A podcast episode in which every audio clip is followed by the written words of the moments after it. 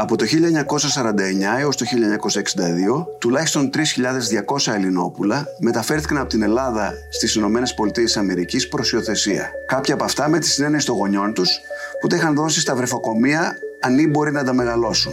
Κι άλλα κλεμμένα από κυκλώματα που συνεργάζονταν με ομογενείς που δεν μπορούσαν να κάνουν παιδιά και ήθελαν να υιοθετήσουν και να μεγαλώσουν ένα Ελληνάκι. Η Οδύση αυτών των παιδιών που μεγάλωσαν στην Αμερική και θέλησαν συνέχεια να βρουν τους βιολογικούς τους γονείς στην Ελλάδα συνεχίζεται ακόμη και σήμερα. Κάποια πέτυχαν να ενωθούν με τις ρίζες τους, κάποια όχι. Ελάχιστα όμως κατάφεραν να πάρουν την ελληνική θαγένεια, να γίνουν Έλληνες πολίτες και να πάρουν στα χέρια τους τα έγγραφα που αποκαλύπτουν τα ονόματα των βιολογικών τους γονέων και να γεμίσουν έτσι κάποιο κενό που υπάρχει ακόμα στην ψυχή τους. Καλεσμένη σήμερα στο Ράδιο Κάπα είναι η κυρία Γκόντα Βανστίν, η Βελγίδα Ελληνίστρια που κατέχει την έδρα Κοραή, μία από τις πιο επιφανείς έδρες ελληνικών σπουδών στο King's College του Λονδίνου. Η κυρία Φανστίν έχει ασχοληθεί με το άγνωστο στην Ελλάδα και σπαρακτικό θέμα της μαζικής υιοθεσίας Ελληνόπουλων από το 1949 μέχρι τη δεκαετία του 60, κυρίως στις Ηνωμένες Πολιτείες και στην Ολλανδία. Μιλάμε για ένα σκάνδαλο παράνομων υιοθεσιών που αφορά χιλιάδες βρέφη που έφυγαν κάτω από προσδιορίστες συνθήκες από την Ελλάδα, την κατεστραμμένη Ελλάδα του Δευτέρου Παγκοσμίου Πολέμου και του Εμφυλίου, για να βρουν θετούς γονείς στο εξωτερικό. Μαζί μας είναι και η κυρία Μαρία Καρδάρα, ένα από τα υιοθετημένα παιδιά του ψυχρού πολέμου, που θα μας διηγηθεί την ιστορία της και την προσπάθειά της να βρει τους χαμένους συγγενείς της στην Ελλάδα, αλλά και να αποκτήσει ελληνική πικότητα. Καλώς ήρθατε στο Ράδιο Κάπα. Καλησπέρα και σε εσάς. Λοιπόν, πώς ανακαλύψατε αυτή την υπόθεση; Πολύ καλή ερώτηση. Τελικά εντελώς τυχαία η αλήθεια είναι ότι δεν είχα ιδέα ότι αυτό το μαζικό φαινόμενο υπήρχε. Αλλά μία μέρα το 2013 παίρνω ένα email από ένα νεαρό που δεν τον ξέρω και με ρωτάει αν μπορώ να βοηθήσω γιατί η μητέρα του και η θεία του και οι δύο ήταν υιοθετημένε από την Ελλάδα. Και το σκαλίζω λιγάκι και φαίνεται ότι είναι οι κόρες του Ηλία Αργυριάδη και όπως ξέρετε ο Ηλίας Αργυριάδης εκτελέσει εκτελέστηκε την ίδια μέρα, το ίδιο το πρωί, που εκτελέστηκε και ο, ο Νίκος ο Μπελόγιάννης. Και τα κορίτσια τα είχαν πάρει, τα είχαν βάλει σε ίδρυμα και μετά από κάνα δύο δυόμιση χρόνια στάλτηκαν στην Αμερική, σε Ελληνοαμερικανούς. Και ήταν ο γιος της μίας που αρχίζει και ρωτάει, που δεν τα πολύ καταλαβαίνει και θέλω να τον βοηθήσω και λέω καλά τα είναι μερικές λίγες περιπτώσεις και όπως το σκαλίζω ανακαλύπτω πάρα πολλές περιπτώσεις. Τελικά φτάνουμε σε 4.000 παιδιά που στάλτηκαν από την Ελλάδα στην Αμερική και άλλα 600 που στάλτηκαν λίγο μετά από την Ελλάδα πάλι στην Ολλανδία. Πώς έγινε αυτό, κάτω από ποιες συνθήκες αυτά τα παιδιά φύγαν από εδώ και πήγαν στο εξωτερικό. Δηλαδή, τα δώσαν οι γονείς τους; Τα πρώτα ήταν πραγματικά ορφανά του πολέμου, του εμφυλίου. Βέβαια, στην περίπτωση Αργυριάδη, το κράτος το είχε αποφασίσει να εκτελέσει αυτούς τους ανθρώπους και η μητέρα τους είχε αυτοκτονήσει. Οπότε τα πρώτα παιδιά είναι ήδη λιγάκι μεγαλύτερα, είναι ορφανά του εμφυλίου, αλλά αυτό είναι μόνο η πολύ πρώτη φάση του κινήματος. Τελικά αυτή η φάση τα έπρεπε να είχε τελειώσει μέχρι το 55 γιατί τα παιδιά ή τα είχαν φύγει ή τα είχαν πάει σε συγγενείς ή τα ήταν ήδη καλά 16-18 αλλά αυτό που βλέπουμε είναι ότι τελικά η ακμή του κινήματος πέφτει από το 55 και μετά και αυτά τα παιδιά είναι από ανήπαντρες μητέρες. Και εκεί βλέπουμε μια μητέρα που δεν έχει καμία άλλη επιλογή μέσα στο πολύ ταμπού της εποχής και δίνει το παιδί Προσπαθούν της. να αποφύγουν το κοινωνικό στίγμα και δίνουν το παιδί τους, η μητέρα είναι ανήπανδρη, δίνει το παιδί της στο βρεφοκομείο. Στο βρεφοκομείο ή κατευθείαν σε έναν δικηγόρο που κάπως το, μπορεί να τον διαπραγματευτεί και οι δικηγόροι ειδικεύονται στο να βρουν μια, ας το πω, πελατεία στην Αμερική γιατί τότε μιλάμε για νεογέννητα, βρέφη και είναι περιζήτητα εκείνη την εποχή στην Αμερική. Η Εκκλησία παίζει ένα ρόλο; Η Εκκλησία παίζει ελάχιστο ρόλο και εμένα μου κάνει εντύπωση. Το έψαχνα. Η Εκκλησία ήθελε κάπου το 55 σκέφτεται να πάρει και εκείνη να λάβει μέρος πιο ένεργα αλλά μετά κάπως καθυστερούσε, δεν τα κατάφερε και μετά το 59 ξεσπάει το πρώτο σκάνδαλο και η Εκκλησία αποσύρεται. Η Εκκλησία βοηθάει με τους παπάντες να γράφουν κάποια συστατική επιστολή αλλά δεν το έχουν ένεργα στα χέρια τους. Σίγουρα όχι. Μα είναι όμως αυτό ένα εμπόριο βρεφών. Δηλαδή υπάρχουν και χρήματα στη μέση. Υπάρχει ζήτηση, υπάρχει ζήτηση ανάμεσα. Στην Αμερική υπάρχει το περίφημο baby boom, που σημαίνει ο κόσμος θέλει να αποκτήσει παιδιά. Αν δεν έχεις, τα ψάξεις παντού για παιδιά. Είναι κάπως ένα πατριωτικό καθήκον να φτιάξεις σωστή, συντηρητική, καμιά φορά και θρησκευτική οικογένεια. Οπότε τα ζευγάρια χωρίς παιδιά κοιτάζουν προς τα έξω. Η Ελλάδα έχει διαθέσιμα παιδιά που τα παίρνει σχετικά εύκολα, χωρίς πολλή διαδικασία, απλώς χρειάζεται πληρωμή που δεν είναι και... Καλά, μεγάλη είναι, αλλά δεν είναι που να σταματάει και κανένα. Δηλαδή για πόσα, τι λεφτά μιλάμε, τι έπαιρνε κάθε οικογένεια για να δώσει το παιδί της; Δεν τα παίρνει η οικογένεια, τα παίρνει ο, με... Ο μεσάζον. οι μεσάζοντες. τα Ακόμα παίρνουν. χειρότερα. Ναι. Ε, και εκεί υπάρχει ένα στοιχείο εμπόριο Εκμετάλλευση. βρέφων, γιατί μια ήτος- υιοθεσία που γίνεται για ανθρωπιστικούς λόγους δεν θα έπρεπε να πα- υπάρξουν χρήματα μέσα. Μια υ- υιοθεσία το 55 στοιχίζει 500 δολάρια. Πέντε χρόνια αργότερα στοιχίζει 3.000.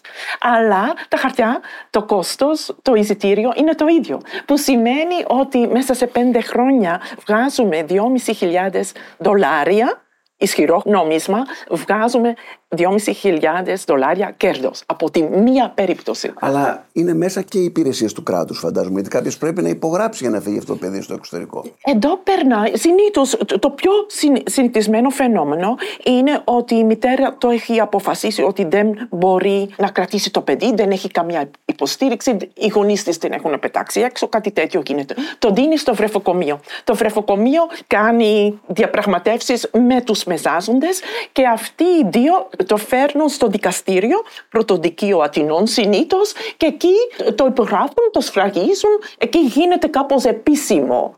Αλλά βέβαια το δικαστήριο δεν έχει τα μέσα να κοιτάξει και πολύ σωστά από πού προέρχεται το παιδί, κατά πόσο την έχουν πιέσει την νεαρή μητέρα να δώσει το παιδί της. Τε- Το δικαστήριο τα περνάει έτσι γρήγορα. Είναι, για το δικαστήριο είναι υπόθεση πέντε λεπτών. Αλλά ε- εκεί γίνεται κάπως επίσημα και μετά παίρνει την βίζα μέσω της πρεσβείας, ακόμα και, και κάτι ιατρικές εξετάσεις και φεύγει το παιδί. Τι οικογένειες είναι αυτές που παίρνουν τα παιδιά στην Αμερική ή στην Ολλανδία; Θέλω να πω, ακούστηκε ότι είναι οικογένειες που ανθρώπους του ολοκαυτώματος που είχαν χάσει τα παιδιά τους. Ναι, ένα κοινό στοιχείο υπάρχει. Είναι λευκές οικογένειες που είναι σχετικά ευκατάστατες, γιατί χρειάζονται χρήματα. Μετά βλέπουμε, αν ψάξουμε λίγο τις κατηγορίες, βλέπουμε είναι πάρα πολλοί Ελληνοαμερικανοί, ήδη πιο ευκατάστατοι, πάρα πολλοί Εβραίοι που έχουν χάσει πάρα πολλά παιδιά στο ολοκαυτώματος και δεν υπάρχουν Εβραιόπουλα να τα πάρεις. Πάρα πολλοί, πολλοί θρήσκοι άνθρωποι που θέλουν κάπως να μεγαλώσουν τον α, αριθμό των ομότρισκων τους και πάρα πολλές στρατιωτικές οικογένειες που δεν περνάνε αρκετό χρόνο στην ίδια τη χώρα τους για να κάνουν τις διαδικασίες εκεί και τους είναι πιο εύκολο να πάρουν παιδιά απ' έξω. Αυτές είναι κάπως οι με- μαζικές κατηγορίες. Και αφού βρίσκετε εσείς ότι υπάρχουν τόσα παιδιά υιοθετημένα, αρχίζετε να, να, να μιλάτε, με τα, βρίσκετε αυτούς τους ανθρώπους και αρχίζετε να μιλάτε μαζί τους; Ε, έτσι έγινε επί 10 χρόνια και ακόμα μιλάμε σήμερα με εκατοντάδες ανθρώπους. Και έχ- μιλάνε και πάρα πολύ μεταξύ τους. Έχει γίνει ολόκληρο δίκτυο. Α, υπάρχει λοιπόν δίκτυο Ναι. στην Αμερική που ας- ο ένας μιλάει με τον άλλον Ακριβώς. και μιλάνε για την Ελλάδα. Ναι, τε- και τα social media βοηθάνε πολύ, αλλά ο καθένας ψάχνει τα χαρτιά τους, τις ρίζες τους, επαφές, πού είναι οι άλλοι, πού είναι οι άλλοι που ήταν στο ίδιο βρεφοκομείο, ποιος ήταν μαζί μου στην ίδια πτήση. Αν δεν έχεις οικογένεια, είναι η οικογένεια του βρεφοκομείου και ο ένας ψάχνει τον άλλον και πολύ έντονα κιόλας. Συγκλονιστικό είναι αυτό. Και τα παιδιά αυτά μεγαλώνουν στην Αμερική, κάνουν την καριέρα τους εκεί, παντρεύονται και αναζητούν τις ρίζες τους στην Ελλάδα. Ακριβώς. Ναι. Ναι. Και μ, όσο μεγαλώνουν ακόμα και πιο πολύ, και δεν είναι μόνο τα ίδια τα παιδιά, βέβαια που είναι τώρα 65 και, αλλά είναι και τα παιδιά των παιδιών που πάλι δεν ξέρουν και πολύ για αν δεν ξέρεις από πού προέρχεται η μητέρα σου, δεν ξέρεις και τίποτα για τη γιαγιά σου, ακόμα το έχουν κάπως κληρονομήσει, οπότε πάρα πολλοί ψάχνουν με τη βοήθεια των δικών τους παιδιών, γιατί όλη η οικογένεια θέλει να ξέρει. Και ψάχνουν να βρουν λοιπόν τις ρίζες τους στην Ελλάδα. Ναι. Έχει αυτό αποτέλεσμα; Βρίσκουν τους ανθρώπους τους εδώ; Σε πάρα πολλές περιπτώσεις μπόρεσα να βοηθήσω. Αν έχουν όνομα της μητέρας, κάτι γίνεται. Αν είναι έκτατα παιδιά που τα έχουν αφήσει χωρίς όνομα στην περίφημη βρεφοντόχο που μπορείς να αφήσεις ένα παιδί χωρίς στοιχεία, τότε υπάρχει μεγάλο πρόβλημα. Αλλά κάνουν και όλοι τεστ DNA. Και εκεί βγαίνουν συγγενείς ή κάτι τέτοιο γίνεται. Και κάνουμε ολόκληρη καμπάνια να χτυπήσουμε σε πόρτες να πάρει ο καθένας τα χαρτιά του. Και οι μεν δίνουν, οι δε δεν δίνουν και τους, ε, τους κυνηγάω και λίγο. Και τώρα αυτοί οι άνθρωποι θέλουν να γυρίσουν στην Ελλάδα, θέλουν. Τι, τι ακριβώς θέλουν, θέλουν να πάρουν ελληνική υπηκότητα; Αυτό το τελευταίο ναι, επίσης πολύ έντονο. Τελικά ξεκίνησαν σαν Έλληνες. Το ίδιο το δικαστήριο επέμενε να κάνει το ίδιο το δικαστήριο την διαδικασία και να μην το αφήνουν μέχρι να πάνε στην Αμερική. Οπότε αυτοί ξέρουν ότι ξεκίνησαν σαν Έλληνες, ταξίδεψαν ακόμα και με ελληνικό μπλε ελληνικό διαβατήριο. Ω μωρά. Ω μωρά, φωτογραφία και τα πάντα και το έχουν κρατήσει και θέλουν, ε, βέβαια την Ιταλία την έχουν χάσει αφού έγιναν Αμερικανοί, τώρα την θέλουν πίσω και να ας μην ξεχάσουμε ότι δεν ήταν όλα μωρά. Μερικά παιδιά ήταν 14. Θυμούνται απολύτως τι γινόταν εδώ. Ακριβώς. Και θέλουν να ξαναγυρίσουν να ζήσουν στην Ελλάδα τα τελευταία τους χρόνια ή απλώς να βρουν τους συγγενείς τους εδώ που δεν τους έχουν γνωρίσει ποτέ. Εξαρτάται ανάλογα. Η Μέρη θέλει να εγκατασταθεί εδώ. Οι περισσότεροι θέλουν να ξέρουν τι γίνεται. Άλλο να βρεις συγγενείς που μπορεί να σε βοηθήσει να, να μάθεις την αλήθεια, αλλά πιο πολύ για τα τρία χρόνια, για τα πέντε χρόνια, που δεν ξέρεις απολύτως τίποτα. Θέλουν κάπως να ξέρουν τι έγινε, πώς έγινε, θα μπορούσε κάποιος να τους πει κάτι για την κατάσταση της μητέρας τους, κάτι τέτοιο. Και θέλουν τα ιατρικά τους, τα ιατρικά στοιχεία.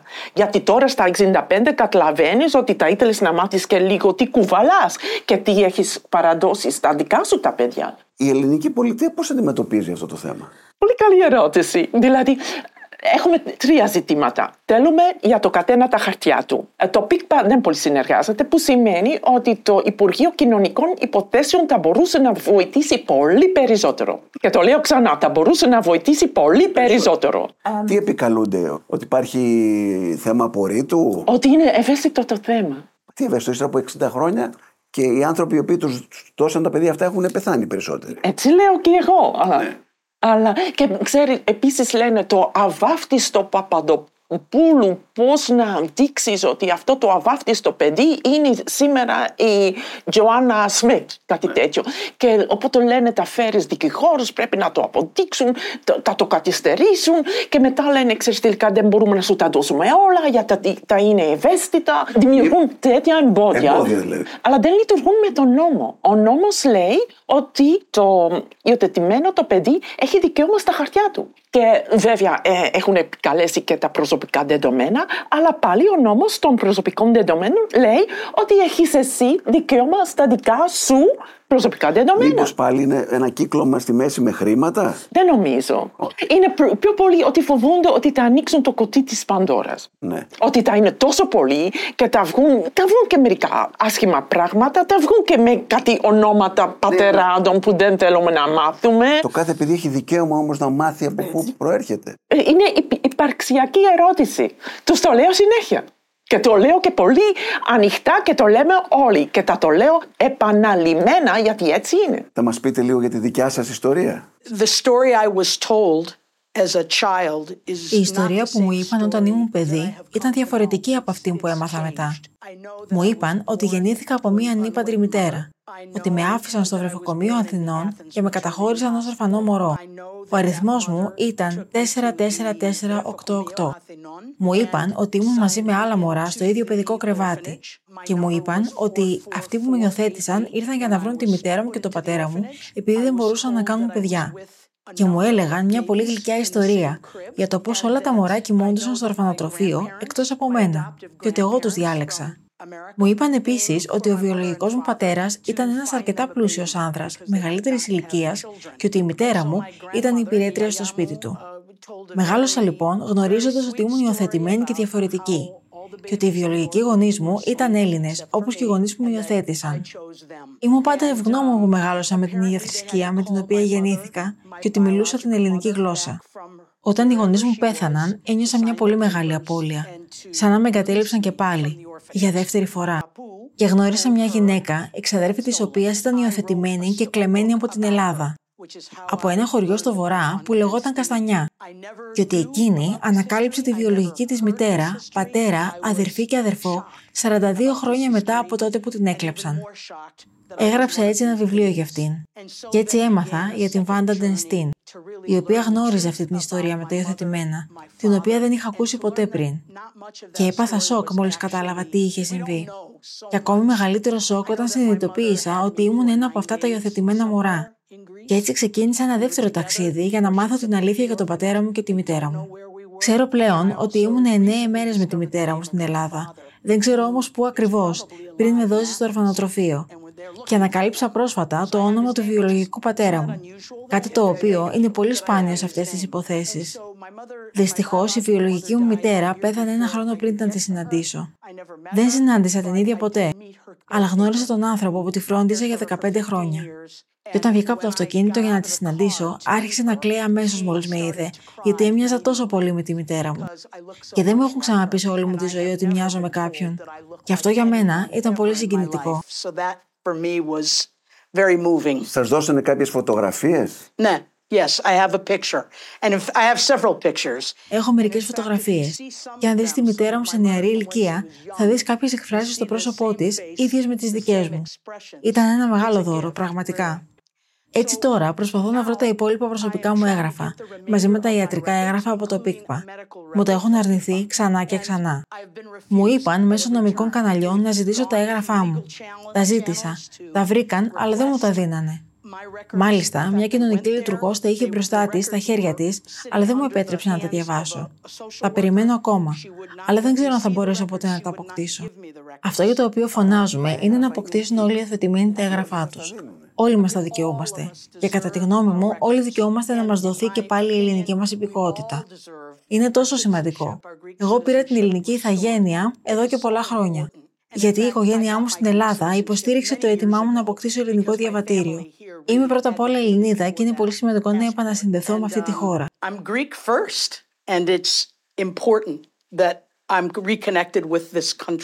Πόσα χρόνια παιδεύεστε για να, να αποκτήσετε πάλι επαφή με την γενέτειρά σας, με τη χώρα που σας γέννησε; For years, for decades. Δεκαετίες. Αλλά στην αρχή δεν ήθελα να δώσω δημοσιότητα στο θέμα για να μην στεναχωρήσω την οικογένειά μου.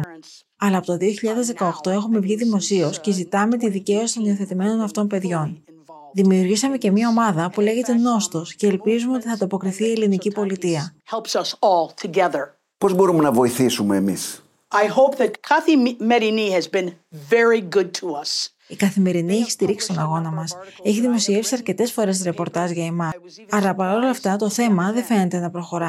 Η Βάντα έχει μιλήσει με την πρόεδρο της Δημοκρατίας και έχει συναντήσει τον Πρωθυπουργό Κυριάκο Μητσοτάκη πριν την επανεκλογή του. Αλλά ακόμα τίποτα. Κάτι που με συγγενεί είναι όλοι αυτοί που έχουν αποκτήσει τη ζωή τους, τη καριέρα τους. Η Μέρη είναι καθηγήτρια σε πανεπιστήμιο.